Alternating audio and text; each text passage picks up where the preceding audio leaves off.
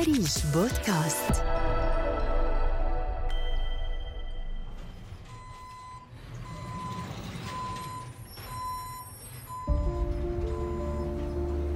مع التزايد المضطرد لإعداد المواطنين واللاجئين في الأردن تضاعفت كميات النفايات الصلبة وغير الصلبة في السنوات الأخيرة دون الاستفادة منها مثل الكثير من الدول التي خطت خطوات واسعة بإقامة مشروعات كبيرة لإعادة التدوير حيث تبلغ نسبة التدوير في الأردن 15% من حجم النفايات المنتجة.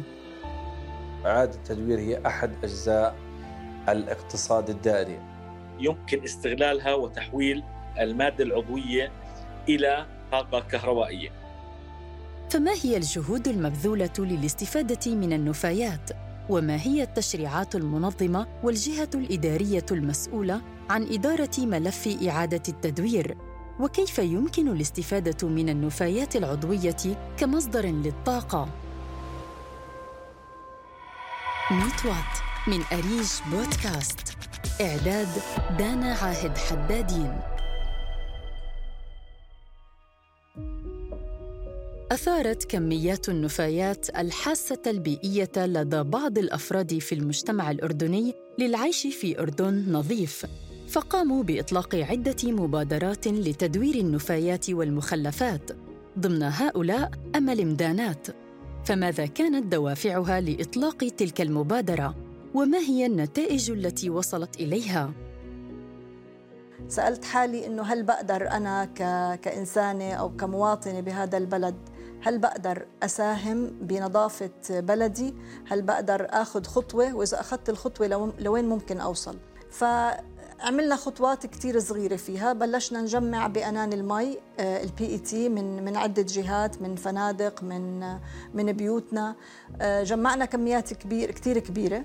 الفكرة اللي كانت إنه هي نعمل على تنظيف آه، خلينا نقول ال PET أو أناني المي.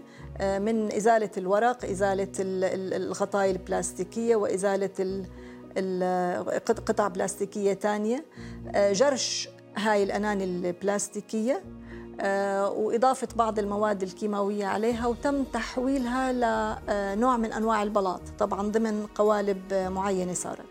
آه، حاولنا بكل ما آه، أعطينا من من اتصالات مع جهات مانحة إنه نحاول نجيب دعم مالي لهذا المشروع حتى نعمله على نطاق كتير كبير لأنه بصراحة المشروع جدا ضخم آه، بده عمالة بده أجهزة بده نقل لأنه مش سهل أبدا آه، تجميع هاي الكميات الكبيرة من أناني المي أو ال PET آه، بشكل عام لأنه هي مواد جدا خفيفة و...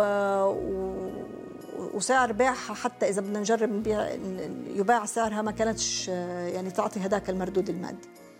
للأسف المشروع يمكن ضل سنتين تحت التجربة. لكن ما ما استطعنا أو ما وفقنا بصراحة بأي عملية دعم مالي حتى المشروع ياخذ حقه.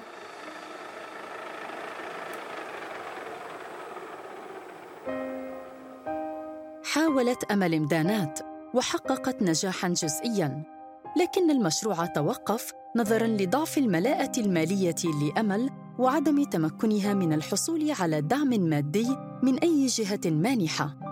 لكن ماجده حتاملة كانت لها تجربة مختلفة عن تجربة أمل فما هي تجربتها وما هي نتائجها؟ في أحد المرات كنت في أحد الدوائر الرسمية بعمل براءة الذمة للتخرج ففي كان موظفة بتطبع لي الكتاب عشان أوجهه لرئيس الجامعة من هاي الدائرة. فالموظفة أخطأت أكثر من مرة يعني أخطأت كثير. كانت كل ما تخطأ تروح على رئيسها تورجيه الكتاب يحكي لها لا غيري. وهي تمزع بالورق وتكبه بالسلة. فأنا يوم على كمية الورق اللي شفتها بالسلة مش بس معي غلطان شكله مع ناس كثير آه، استفزني الموضوع. ف يعني خلاني أبحث طب إنه هاي الورق وين مصيره؟ أكيد على الزباله طب ليش ما ينعاد تدويره والى آخره؟ مبادرة Jo Recycle بال 2019 شاركت في آه، تدريب أو الابتكار رقمي إنه نطلع بحلول رقمية لمشاكل بتواجه الشعب الأردني. آه، كانت المشكلة اللي تبنيتها أنا موضوع التدوير. طلعنا بقى حل الحل اللي أنا كنت متبنيته اللي هو تطبيق أو website إلكتروني. هدفه يكون هو كان هدفه إنه نعمل إعادة تدوير للنفايات الصلبة بالأردن. بس لما عملنا دراسة جدوى الموضوع اكتشفنا إنه بده رأس مال كبير. لأنه بحاجة نستأجر مثلا فانات ونوفر عمالة وإلى آخره. فلأنه ما كان في دع... وقتها سيولة مالية حولنا لمبادرة. هدفها آه، توعية الناس ونبلش ببناء ثقافة على التدوير في الأردن.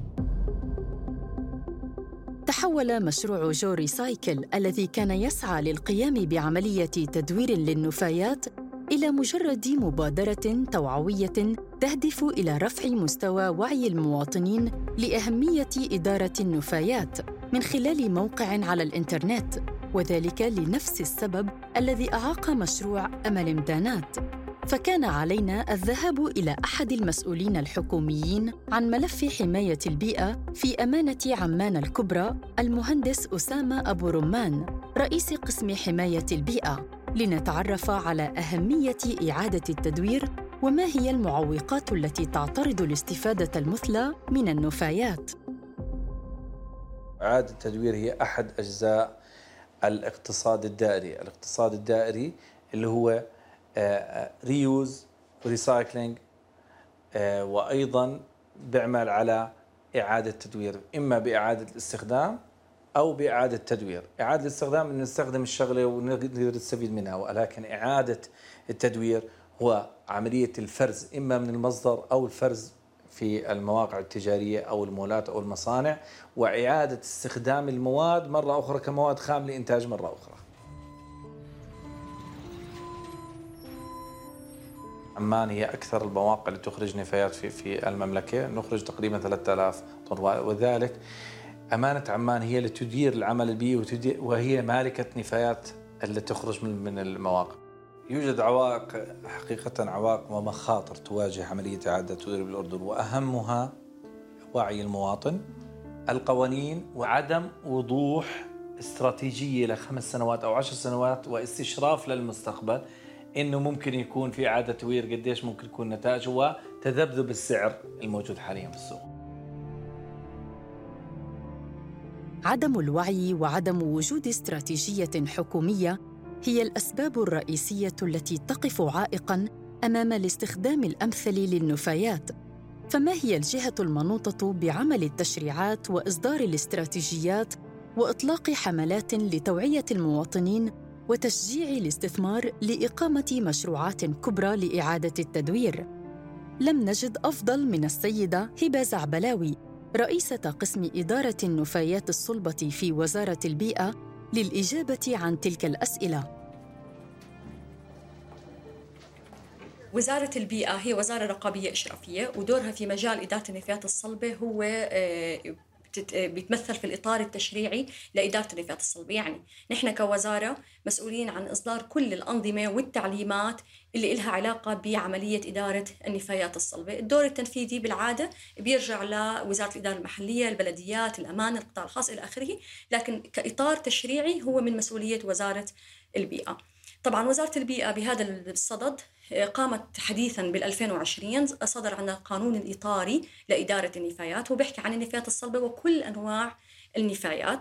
وضعت هذا القانون هذا القانون هو رقم 16 لسنة 2020 بهذا القانون حددت مين هي الوزارات والجهات والمؤسسات المعنية بعملية إدارة النفايات يعني قامت بتوزيع المهام. كل حسب أنواع النفايات. يعني لما بنحكي مثلا نفايات زراعية عم نحكي هذا دور مسؤولية وزارة الزراعة عم نحكي عن طبية عم نحكي عن وزارة الصحة. حددت في هذا القانون علشان يكون المهام واضحة وموزعة وفي توزيع للمسؤوليات. هذا كله وضع في القانون الإطاري لإدارة النفايات كمان في القانون الإطاري حكى على موضوع العقوبات والمخالفات حكى على موضوع الرمي العشوائي وهذا برضه من دور وزارة البيئة. تختص وزارة البيئة بإصدار التعليمات والتشريعات الناظمة والقوانين الخاصة بالتعامل مع النفايات وفق هبة الزعبلاوي.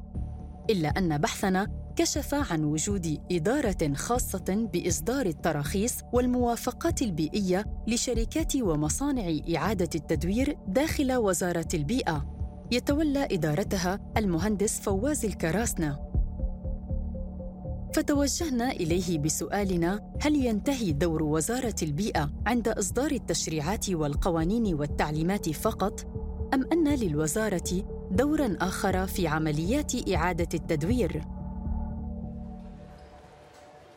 دور وزارة البيئة متشعب جدا في موضوع منح الموافقات البيئية لمصانع إعادة التدوير لأنه زي ما بنعرف إحنا مصانع إعادة التدوير آه، أكثر من نوع وأكثر من قطاع. فالخطوة الأولى لإقامة أي مشروع تنموي إن كان في إعادة تدوير أو غير إعادة التدوير هو الحصول على الموافقة البيئية اللازمة. فيما يخص مصانع إعادة تدوير البلاستيك تم ترخيص مجموعة كبيرة من جواريش البلاستيك وهي الخطوة الأولى في المراحل الأخرى يتم تصنيع البلاستيك المعاد تدويره.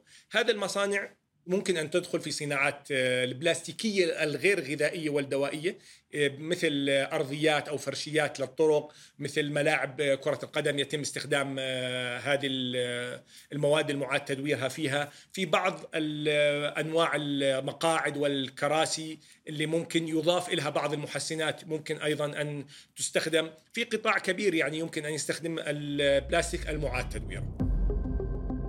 ذكر المهندس فواز الكراسنة استخدامات متعددة للنفايات الصلبة. فماذا عن النفايات العضوية؟ وكيف يمكن الاستفادة منها؟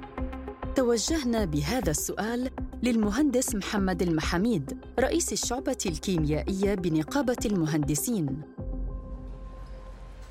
النفايات الصلبة أو إعادة التدوير لهذه النفايات آه، وخصوصا العضوي منها النفايات العضوية يمكن استغلالها وتحويل آه، المادة العضوية إلى آه، غاز حيوي. هذا الغاز الحيوي يدخل على جنريتر بحيث يولد طاقة كهربائية.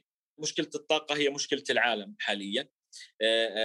في أوروبا جزء كبير هذا الموضوع مش فقط بالقطاع العام بأوروبا في القطاع الخاص. يعني يمكن واحد يستثمر بأنه يشتري نفايات من البلديات ويقوم في إنتاج هذه الغاز وهذا الغاز طبعا آه، بناء على دراسات جدوى بنتج طاقة وبوزعها على شبكة الكهرباء وبالتالي صار عندنا نوع من ال investment في هذا الموضوع. الأردن يعني يمكن تعتبر فرصة لجميع القطاعات اللي بنتج عنها نفايات صلبة آه، وجزء منها عضوي آه، لابد من إنه التوجه لهاي ال process لإنتاج الطاقة. آه، يعني هي أول شيء بتوفر هي جزء من الطاقة اللي يعني إعادة تدوير آه، وإنتاج الطاقة وهذا جزء بيئي جيد. النقطة الثانية إحنا بعملية إنتاج هذا الغاز الحيوي إحنا بنسوي معالجة لنفس النفايات. يعني بنقلل أثرها على البيئة. لو طرحنا هذه النفايات إلى البيئة ستؤثر على البيئة. وبالتالي عملية الهضم اللاهوائي ال process اللي بتنتج الغاز الحيوي هي عملية معالجة لهذه النفايات وبالتالي المتبقي من هاي الحمأة أو من هاي النفايات الصلبة سيكون أكثر أمنا للبيئة من الأصل آه، تبعه إذا يمكننا أن نقدم حلاً لمشكلة إنتاج الطاقة التي يعاني منها الأردن من خلال إعادة تدوير النفايات العضوية. فما هو دور وزارة الطاقة بهذا الصدد؟ وما هي الجهود المبذولة للاستفادة من النفايات العضوية؟ بحسب السيدة أمان العزام الأمين العام لوزارة الطاقة. هناك مطمرين في تابعين لأمانة عمان أحدهم باستطاعة 1 ميجا وات والآخر حوالي 5 ميجا وات في منطقة الغباوي. آه، صحيح إنه هذا المش... هاي المشاريع من المشاريع الهامة يعني. هناك تعليمات ناظمة. لإنتاج هذا النوع من الوقود آه، صادرة من قبل هيئة تنظيم قطاع الطاقة والمعادن. قد تكون هناك في عوائق بيئية أو عوائق باختيار المواقع. بالنسبة لنا يعني بصراحة أكثر العوائق هي كلفة إنتاج الطاقة الكهربائية من مثل هاي المشاريع. لابد أن تكون كلفة إنتاج الطاقة منها منافسة للمشاريع الأخرى البديلة. آه، لكن يعني أعتقد أنه هاي المشاريع هي بيئية بالدرجة الأولى وبالتالي فإن أي منتج آخر هو يكون منتج جانبي آه، والهدف الأساسي هو الهدف البيئي.